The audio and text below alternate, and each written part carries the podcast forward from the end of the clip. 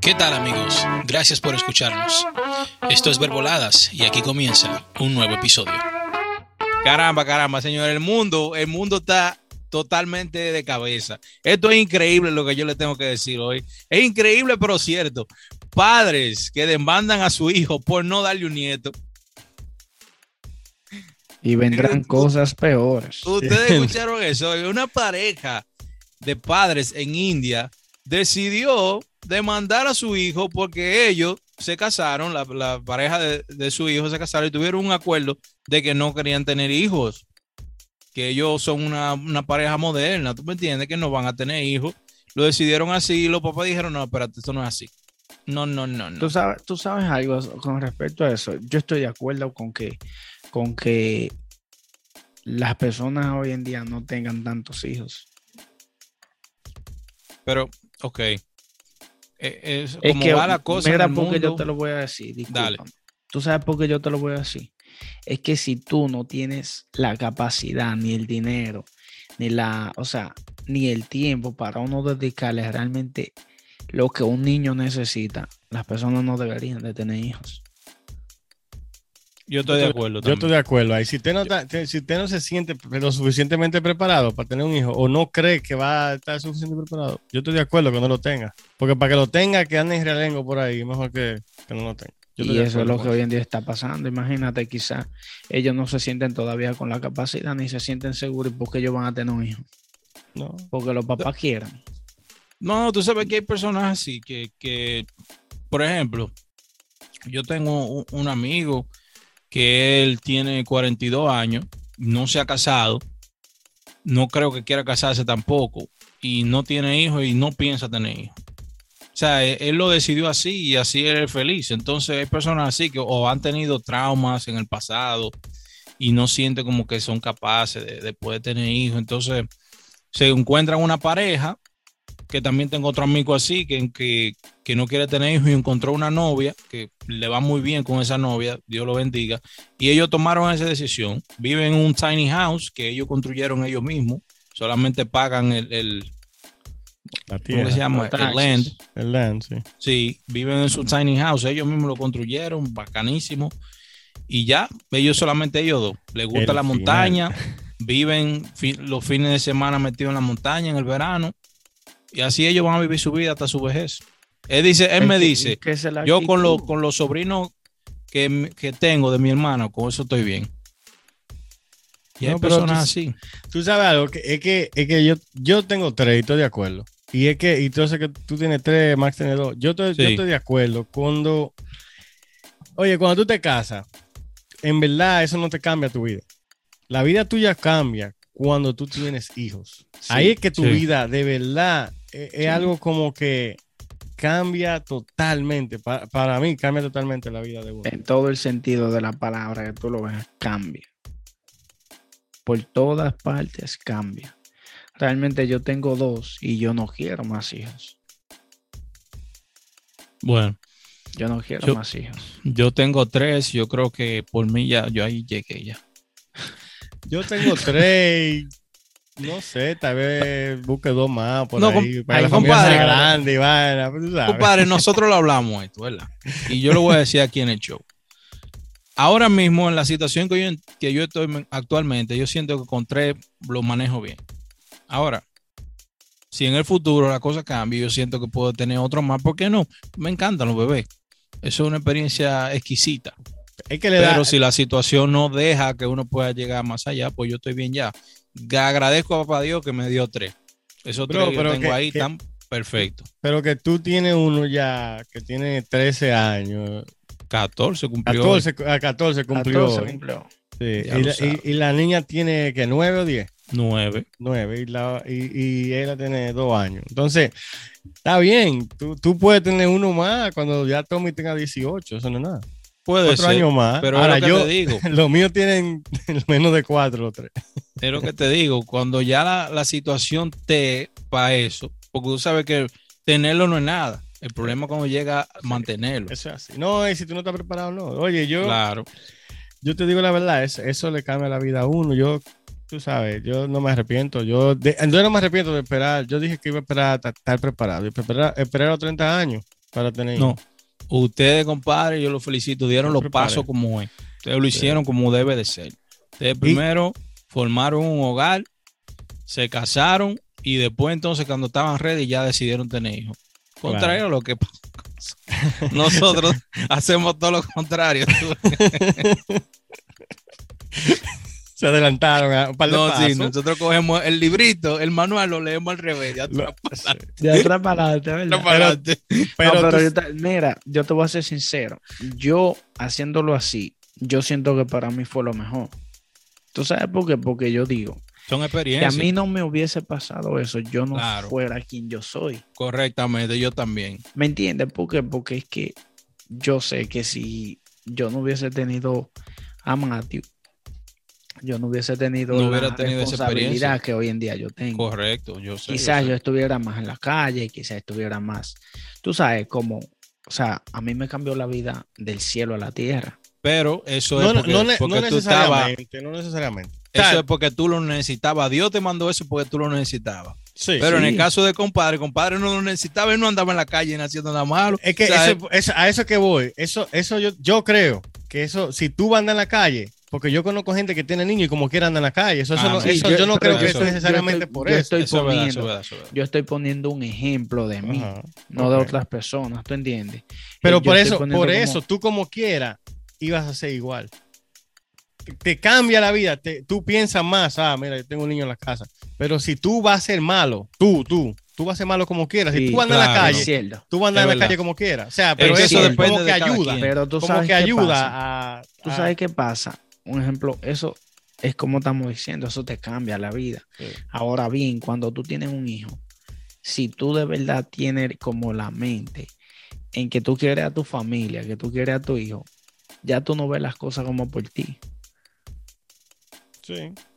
Pero, ¿tú entiendes? Tú la ves en el futuro de ellos. Tú no piensas en ti. Pero yo estoy de acuerdo con eso. Pero lo que yo digo es que eso depende de la persona. O sea, hay personas que aunque tengan esa motivación, yo conozco gente que tiene 3 hijos y yo 4 y eso no es suficiente motivación para arreglar su vida. Claro, no, eso es verdad, es verdad. Pero tú sabes, es bueno. Ya cada quien.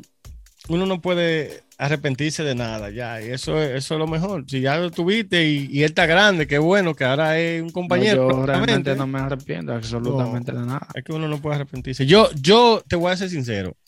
Yo decidí eso en base a mi experiencia de personas conocidas cuando yo estaba joven. Yo te estoy hablando que cuando yo tenía 15, 16 años, 17... Yo decía, yo nunca ni siquiera pasé un susto porque yo estaba preparado. Yo no quiero tener hijos hasta por lo menos que esté realizado. Yo me puse eso como meta y traté de evitar ni siquiera los sustos. Claro, está muy bien. O sea, yo siempre andaba con mi protección, siempre andaba activo y no me metía un par de loca, pero trataba de llevar la vaina por la línea. Claro, no. Tú sabes. Un hombre totalmente planeado en su cosa. No, pero a veces hay cosas que pasan. Claro, gracias a Dios no pasaron, tuve suerte. Y Dios tal vez sabía que yo no estaba preparado para eso. No, es que ya eso estaba designado para ti que fuera así. Yo lo que le iba a preguntarte, porque yo leí ese artículo de la pareja esa, volviendo al tema, la mamá y el papá se sienten con derecho sobre el hijo porque le gastaron mucho dinero en su educación y en la boda. Oye, entonces, gastaron muchísimo en la boda. Por eso que están demandando. En un casino. De $150,000 fue que gastaron. ¿Tú sabes qué pasa? Yo te voy a decir. Eso es lo que ellos piden de compensación, $650,000. ¿Tú sabes qué pasa? Yo siento pena por la muchacha con esa suegra. ¿Tú te imaginas? Bro, no, oye, supuestamente le dicen los viejos, no, que lo mandamos para los Estados Unidos a estudiar, le conseguimos una buena esposa, tiene un buen trabajo, porque el chamaco es piloto. Tiene 35 años y él está bien. Y ahora dice que no nos quiere dar nieto, pero y ven acá, ¿y qué es esto? No, y dicen ellos que le está causando un estrés emocional por eso. Pero dándole mente. ¿Tú sabes qué pasa? Que, un ejemplo, ellos como padres, yo sé que el hijo quizás no lo obligó a ellos a que gastaran ese dinero. Estoy de acuerdo. No, ellos son grandes y ellos a ellos nadie le dijeron. Bueno, no sé, yo no lo leí el artículo, pero quizás ellos no tuvieron esa conversación. ¿Tú entiendes? Mira lo que pasa. Lo que pasa es que hay tradiciones, especialmente esa en la India. Yo sé que los hijos para ellos son como su mayor riqueza. Por más dinero que ellos tengan, ellos valoran mucho a los hijos de ellos y lo tratan de llevar por el camino correcto, bajo su tradición y todo eso. Entonces, la tradición de ellos, después que tú te casas, lo primero que tienes que hacer es empezar a darle al muchacho. Darle para allá y tenéis. Ese es el paradigma. Pero, ¿qué pasa? Cuando tú vienes y tú vives en Estados Unidos, a ti te cambia ese pensar. Ya claro. Tú puedes ver las cosas diferentes. Que te asocia con otras culturas, como claro. Otra cultura, y tú ves que la gente, oye, eso es algo normal, que la gente no quiera tener muchos hijos. Eso es algo ya... Sí. Se te abren los ojos, tú dices, wow, esto es el mundo. Oye, cuando tú tienes un pana que tiene un hijo y tú ves que no puedes salir los fines de semana a andar, porque tienes que buscar dónde dejar al niño, o que gastar que si yo cuánto en babysitter y que esto. You talking about tú dices, me? No, tú dices, no, yo no quiero más muchachos. Mira, yo te voy a ser sincero, al hijo mío yo le digo desde ya, y ya, gracias a Dios él tiene eso mismo en la cabeza. Yo le digo, no te busques una novia tan temprano. No es que tú no tengas pareja, que no tenga, tú sabes, tu picada y eso, pero no te enfoques en tú tener una pareja. Ejemplo. ¿Tú sabes? Matador. No, ¿tú sabes por qué? Es que es lógico. ¿Tú sabes qué es lo que pasa? Que él tiene que disfrutar su vida primero. Lógico. Tiene que disfrutar su vida. Yo creo que aún con 30 años tú no has disfrutado tu vida. Bueno. Sí. Es que entonces, si tú te llevas de eso, tú nunca vas a disfrutar tu vida. Porque yo conozco gente que tienen 50 y 52 y todavía piensan que no han disfrutado su vida. O sea, si tú te llevas de eso. Pero lo que no se puede, oye, él puede tener novia. Lo que él tiene que entender, que en la vida hay muchos procesos. Y que esa novia que tú tienes hoy, puede ser que en 6 meses, un año, ya no va a ser tu novia, no la tenga. Porque sí. usted primeramente, o sea, es difícil porque a veces no entiende. Tú tienes que tratar de explicarle lo más que tú puedas, de decirle que esta es tu primera novia, no significa que va a ser tu última. Claro. Exacto. Y ya, porque se va a enamorar un muchacho, por más que tú le digas, si se va a enamorar como sea. No, y yo entiendo a Max. Pero tú sabes qué pasa, excúsame, Lee, es como dijimos los otros días, tú puedes ir creándole un pensamiento. De que él dice, mi papá siempre me hacía esto, ¿Tú entiendes? No, pero olvídate, Max. Olvídate. Cuando está... bueno. Max. No, yo te voy a decir por mi experiencia. Yo estoy de acuerdo con ustedes, pero es lo que hablamos ahorita. Max. La educación mata la ignorancia. No, claro, sí. ¿Me entiendes? La poca ignorancia hace que tú andes de fiesta en fiesta, pero mira, exacto. Max, hasta que no, oye, yo estoy de acuerdo con eso, pero ¿qué acabo de decir? No es lo mismo ver al diablo llamar al diablo que verlo venir. Yo estoy si él encuentra una chamaquita que lo enamora lo suficientemente, todo lo que tú digas se vaya a zafacón. Oye, te lo estoy diciendo yo, porque yo sé que sí. Eso es así, eso es normal, tú sabes, en la juventud. Lamentablemente. Nosotros tenemos hijos que son contemporáneos y yo entiendo tu preocupación. Tu preocupación es la mía. Tú no quieres que tu hijo cometa los mismos errores que tú Exacto. cometiste. Tú lo quieres llevar por un camino correcto donde el cual él aprenda, que tenga sus experiencias, lógico, pero que aprenda y no haga lo mismo que tú hiciste. Exacto. Pero déjame decirte esto, pues más que tú le digas, él siempre va a cometer los errores. Porque así es que uno aprende. Esos bajones son necesarios. Sí, oye, mi padre me decía siempre muchísimos consejos, pero ¿qué pasa? Mi papá me lo decía que eran como consejos, que yo le digo que eran como en parábola. O sea, no me lo decía con palabras claras. Por ejemplo, este es el más funny que yo me encuentro. Me decía, Elías, cuando tú tengas una mujer, búscate una que no sea manca. Y yo me quedé... ¿Cómo así? Papi, lógico que no hace manca. Lógico que no va a ser manca. Dije yo en mi mente, pues lógico que no va a ser manca, porque ¿qué iba a hacer yo con una mujer que no sea manca? Que sea manca. Pero después cuando yo llegué a la realidad de tener mi esposa y dije, concho, esto es lo que mi papá decía. Y espérate, mi esposa no es manca, ella ayuda y hace todo lo que tiene que hacer. Pero yo te iba a preguntar, entonces yo estaba pensando, ven acá.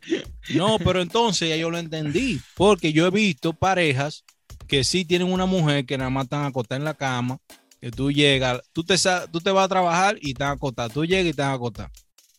Eso es de los dos lados. Yo he visto hombres así también. Ah, sí, claro. Eso es, tú sabes. Eso está en tu parte también.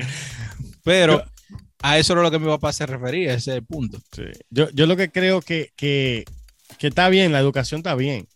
Pero yo creo que el enfoque no es que no tenga novia, el enfoque debería ser usa protección.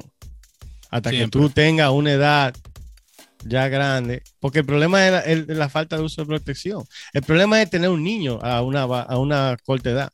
Claro, el problema no es tener novia, enamorarse, porque es un proceso, eso es algo en que él tiene que quemar. Claro, 100%. Eso es normal en uno. Uno se enamora 70 veces, pero tú sabes, usar protección y ya. Que disfrute. Bueno. Eso es así.